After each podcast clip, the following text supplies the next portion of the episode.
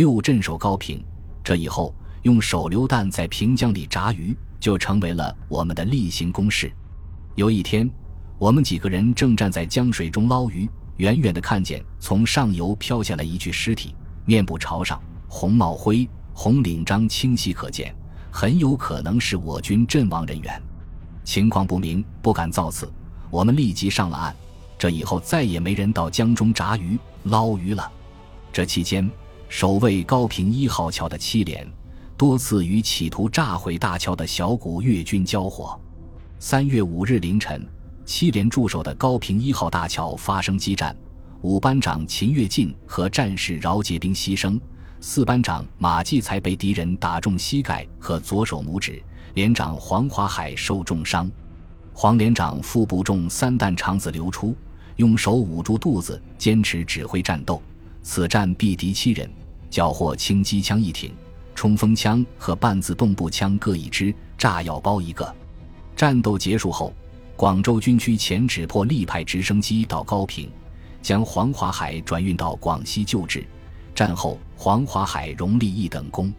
守护高平二号桥的八连。二日晚，受到敌人三次偷袭，一次有三名越军傍晚顺河而下，企图炸毁大桥，哨兵发现后将其击毙。三次反偷袭战斗，共毙敌四人，捕获敌司务长、士兵各一人。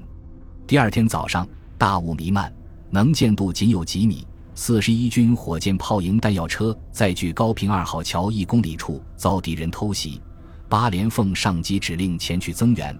敌人见状，狼狈逃窜，友军和车辆脱离了危险。我们九连守卫的三号桥则相对平静。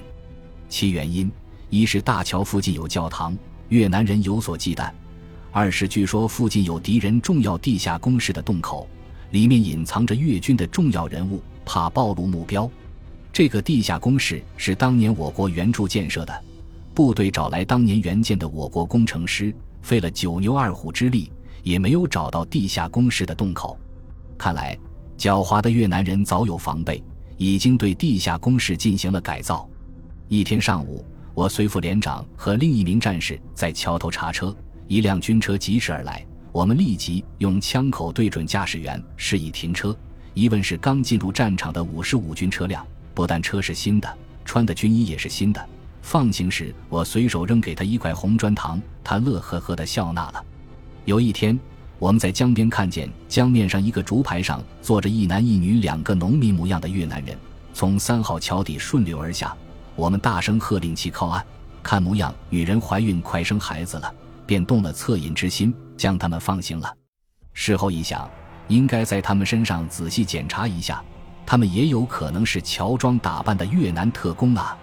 从三月四日起，每当夜幕降临。越军就开始对我们四百八十团二营及周边阵地进行炮击，我们的掩体空间狭小，只能半躺着。炮弹一声声呼啸着从头上飞过，在不远处猛烈爆炸，心里默念着：“炮弹，你可千万不要落在我们头上啊！”三月八日夜间，几发炮弹落在了二营阵地上，担任警戒任务的二营机枪连重机枪六班长李中华。副班长陶祥光牺牲。天亮后，大家从四周找到几块残缺不全的尸骨，还有三名战士受伤，被炸飞的重机枪枪管和枪身散落一地。协同我们四百八十团作战的师火箭炮营多次派侦察兵抵近敌炮兵阵地侦察，测定了敌火力点坐标距离。三月九日晚八点刚过，敌炮兵一百八十八团的炮弹又向我阵地飞来。师火箭炮营迅速捕捉目标，几发试射之后，连续发射的一发发炮弹拖着长长的弧线，像断线的火龙，刷刷刷地飞向设在山沟里的敌炮兵阵地。只见高平市东北部几公里外的山后火光冲天，半边天空被染成了红色，不断传来爆炸声和噼里啪啦的物体燃烧声，足足烧了一个多钟头。这一仗彻底摧毁了越军一百八十八炮团的炮兵阵地，以后再也没有敌人的炮弹光顾我们四百八十团高平阵地。回首我们镇守高平的十三个日日夜夜，总的感觉不像是打仗，而像是一次难忘的异国旅行。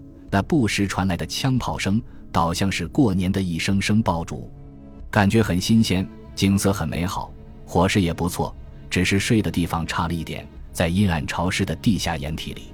虽然有战斗，也有牺牲，有时心里会很难过，但这种感觉很快就淡化了。毕竟我们大多数人都毫发无损地活着。